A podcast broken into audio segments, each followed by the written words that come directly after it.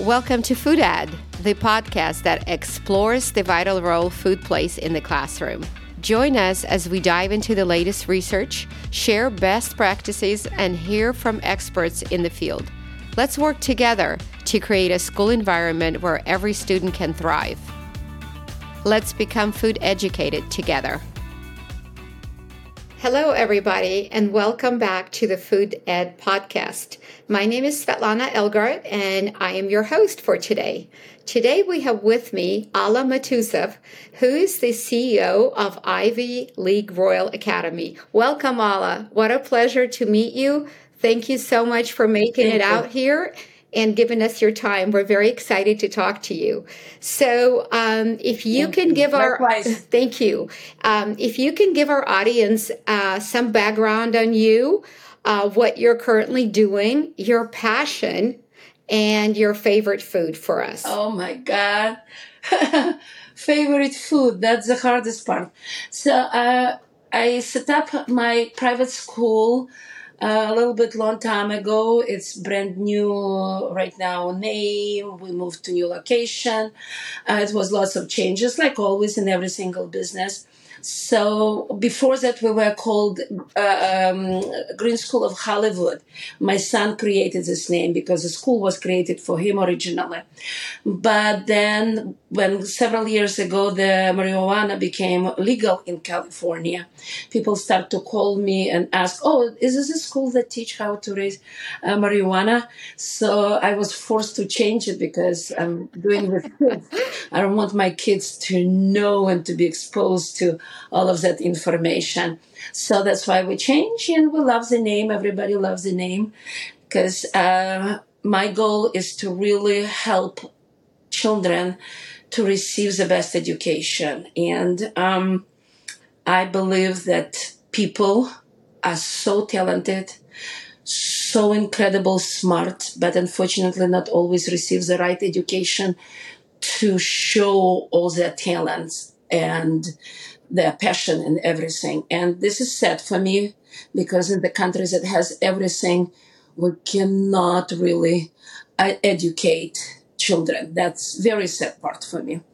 And um, some of my goals, as the biggest goal, uh, several years ago, I received a boy who was autistic. He came to me at age three, and the only things he was doing, sitting in the corner and crying. And we worked very hard. At age six, he was already reading Harry Potter.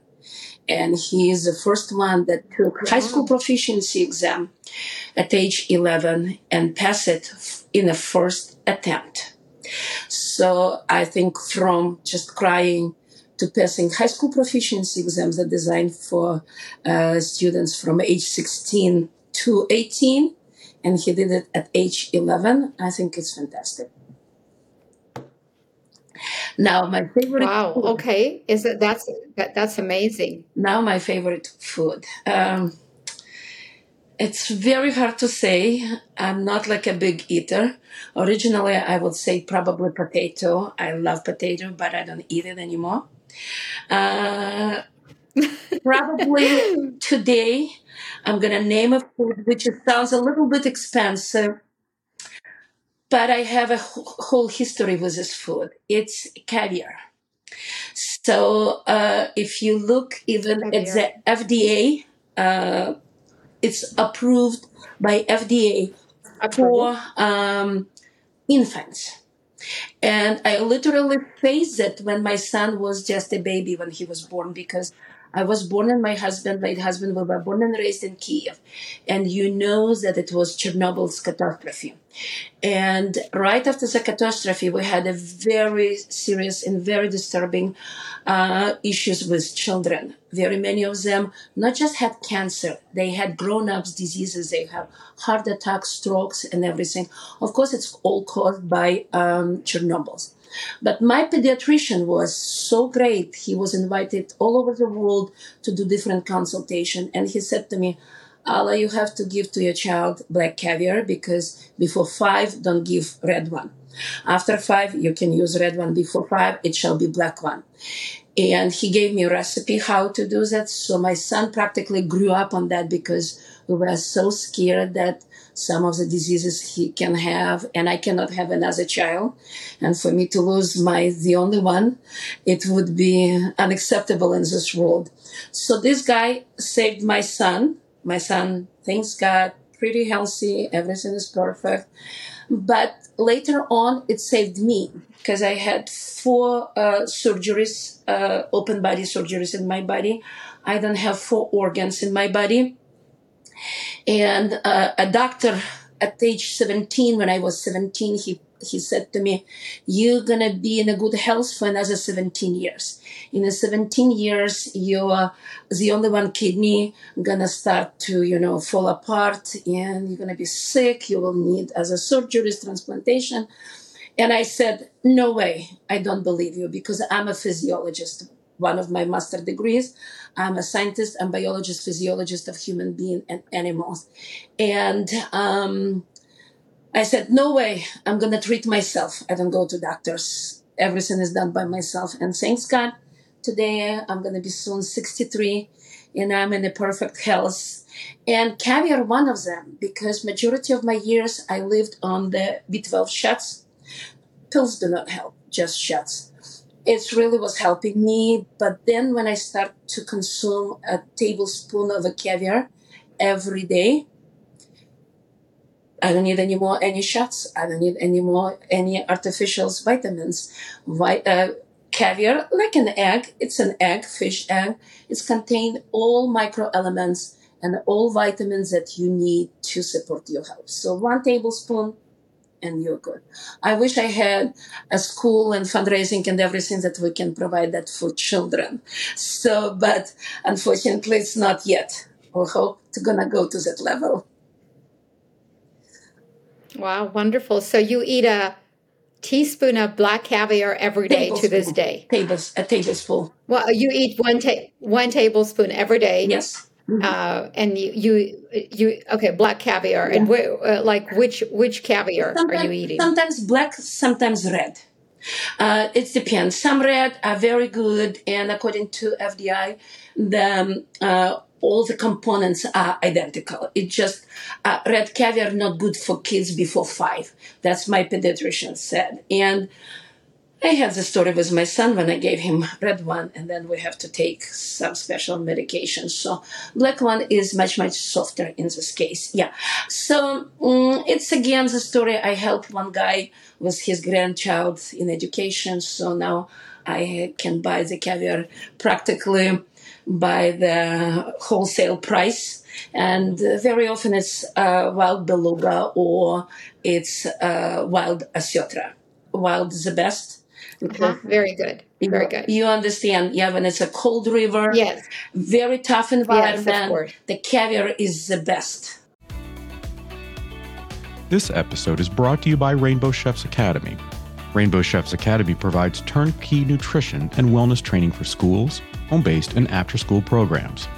For more information, please check the link in the show notes or visit rainbow chefs academy dot com. And now, back to the show. Uh, what makes Ivy League Royal Academy stand out from other schools? And what is the mission of your school? Oh, the mission is very interesting. It's uh, inspire the children that will inspire the world. That's our mission. Uh, we're different because we have accelerated educational program. I have lots of kids in entertainment industry. And for them to pass California High School Proficiency Exam is one of the most important things. Because when you pass the test, does not matter what age, you're allowed to work full-time and you're allowed to study full-time at university or college. So this is like a very special. And uh, very many kids in entertainment, they have to work, and they have to work very hard. Everybody thinks that entertainment, oh, it's so much fun and great money, but it's a really, really hard work. So, and uh, for those kids to pass the test is very essential. One of my students, Isabel May, right now pretty big star on the Netflix. She is a leading, uh, has a leading role in the uh, original series eighteen eighty-three, it seems to be. The whole show was changed for her. But she came to me at age fifteen, and at age fifteen and a half, she passed high school proficiency exam that allowed her attorney to sign full-time job contract in her first show with Netflix, which was for teenagers. It's called Alexa and Katie. Liaz, my very interesting uh, student, he was twelve when he came to me. At age twelve and a half, he passed California high school proficiency exam as well, just in six months. And because of that, he started to do, he is a great dancer. He was in uh, Dancing with the Star Junior uh, junior audition, uh, one of the pros. And we went to C B S, seen recording him and dancing. Fantastic. But now he's making songs, being in a movie everywhere. And because he started very early, he is a very, bo- uh, very big um, uh, YouTuber, a blogger on YouTube. And on the other hand, right now he's making songs with Timberlake, you name it. Huge, huge name right now, growing very quickly. So, and as of my students, I hope soon it's going to happen and we're going to know here. Huh? Oh, she's a okay. singer. Wow. And she's going to be, we hope, part of The Voice. She's chosen for The Voice. Yes. And yes, and it's very, very important for kids. I don't have only entertainment. I have some guys who uh, want to be, uh, you know, in, in it, it uh, in um, I T, mm-hmm, in mm-hmm. technology, with computer works to do programs, coding, all of that stuff. So um, it's very different. Uh, kids who wants to achieve something in the medicine field, they too come into me. I designed school personally for my own son, and he wanted to be in entertainment, but we guide him, say, first become an entertainment attorney. And then when you're going to have connections, then see, maybe you change your world and going to do something wonderful. What a, a very nice uh, motherly approach, yet probably works for many children. Um, do you currently have any health and wellness and nutrition initiative in the school? Any education that your school provides on health, wellness, and nutrition at this time, or or not really? Um, we. Uh, on a regular basis, because we have biology uh, with students, we're always talking about food and everything. I don't do that like a specific subject for parents, but I am starting my own podcasting about education, and I'm sure it's going to be part of it because uh, sometimes I see, you know, kids coming with lollipops in their mouths and everything early in the morning. And for me, it's very, very, very sad and disturbing, you know, so especially in the morning, how you can give a candy to a child. But again, it's sometimes probably easier. And uh, I'm working right now on a recipe to make uh, like lollipops, something, but healthy, not to have that much sugar in uh, in those lollipops, because it's kids. I totally understand they want those candies, but they have to be healthy. uh, are are you aware of uh, the rising numbers that we have in U S in diabetes and obesity in the kids?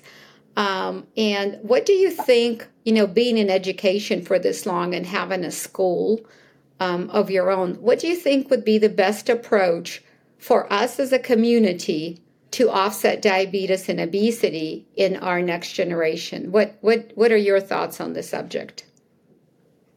Of course, uh, step number one would be to raise new generations that totally understand and can control themselves.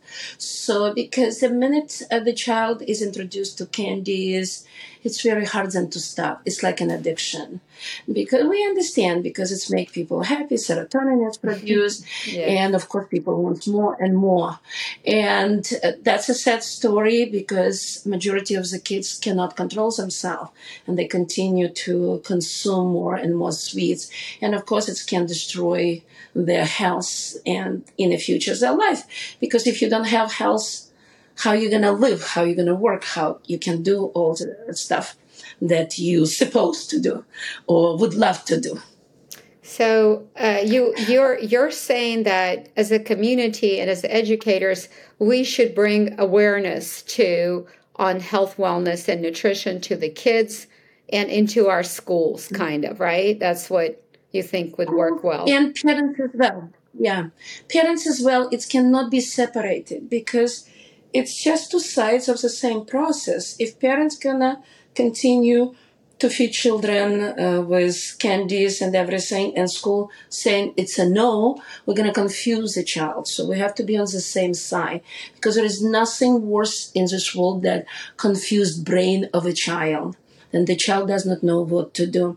However, I've seen several very sad stories when the parents literally removes um, meat from the kids' diet, and uh, they forcing kids just to eat what they given to them, and then the child see the other kids have different food, and at the beginning they asking and they trying the other food, and they love it. They coming home and they telling parents, oh, I tried to do this and it's so delicious, and parents then very mad with them. And then the child is learning and telling me, oh, I'm going to try this, but I'm not going to tell my parents. So in this case, we can see that right at the beginning, at the early childhood, the friendship between parents and children are destroyed. The minute you destroy that friendship, it's yeah. very hard to restore it. So you have to listen, even if you don't like that your child uh, did that. Try still to be nice and be supportive, and then say, you know what, you can try, but just don't eat too much. Because from my life experience, I know it's not what, it's how much, and very often how. So those words gives you. You cannot protect child completely from the sweets and everything. They still going to be all around us. If we will be able to find the solution and make them in a healthy way, that's one story. But it's going to be probably for a while. It's not going to happen. So that's why I wouldn't do that, because um, there is another point for me when people, you know, uh, it's only maybe like fifteen years ago, everybody started to go crazy about organic food. And I'm not saying don't buy and don't eat organic food, but if you have to eat inorganic, just normal food, just it's okay. Why? One of my favorite movies is called The Princess Bride. And in that movie, there is a game. I did not know how, what is the name of that in uh, English. I knew in Russian. So, but in English, I learned from this movie. It's called The Game of Wits. So uh, one of the guy, the main character, he joined some pirates ship, and he was trained for five years. He trained his body to take uh, poisonous stuff. And if you recall, during medieval time, in every single royal family in Europe, everybody was taking a little bit of poisonous stuff, because uh, killing your relatives, a husband, a wife, a son, whatever it is, with poisonous was very common things. So the only way to pro- protect yourself, it was to try the poison till, uh, things every day for certain years. And then when somebody is really trying to poison you, so you're not going to die. You're going to be sick. You're going to vomit. You're going to be uh, in very uh, uncomfortable mm-hmm. condition, but you're going to survive that, because your body going to learn how to fight that uh, uh, poisonous stuff. So it's the same for me, like it's too much over protecting kids from if they touch something and then they put hand in the mouth, little babies, parents, are screaming and yelling, don't put your hands in the mouth. Oh my God, you're going to get sick. No, vice versa. Human being, I studied this at university, we survived as human being because kids were putting their dirty hands in the mouth or whatever it is they touch in the mouth. I call it natural immunization, because in a small amount, yes. when it's getting to your body, your body learns how to fight it. Then when it's going to come a real pandemic situation, your body going to be ready for that. But the more you put uh, all of those alcohols on your hands uh, and children's hands, it's not going to help. It's going to vice versa make your child's body very fragile. So I would avoid that. mm-hmm. Well, um... I, I I I like the way that you think, and um, I like the way that you explain and how much experience it it shows that you have working with children and parents, and it's uh, truly wonderful um, to meet you. Um, I you know I'd love for you to become partners in health with us. which Partners in Health is basically what I'm trying to put together is a community of educators and companies that get involved in bringing health, wellness, and nutrition to schools and in an educational manner. Because I think one of the ways that we can solve, as you were talking even, is really through education. So I hope you will Um, become Partners in Health with I us. I will join. Okay. I will join. Oh, thank you. Thank yeah, you, Alexa. I will join. Of course. And, um, and I'm going to send you a backpack. Um, I will send you an email, get your address, but as a thank you on being on the podcast, I will send your backpack. And I want to uh, make sure you and I will stay in touch. And I think that what you provided today for our listener was extremely valuable. Um, and I really appreciate your time. It was really, really nice to meet you, to interview you. And um, I loved your energy and your leadership. Um, I thank you for your time. Thank you. And I will be thank in touch you. with you. Okay. Thank you so much, Alla. Thank you so much for listening. If you enjoyed this episode, please leave us a review on your favorite podcast platform and on YouTube. Let's work together to create a school environment where every student can thrive while becoming a food educated together. We will see you next week on Food Ed.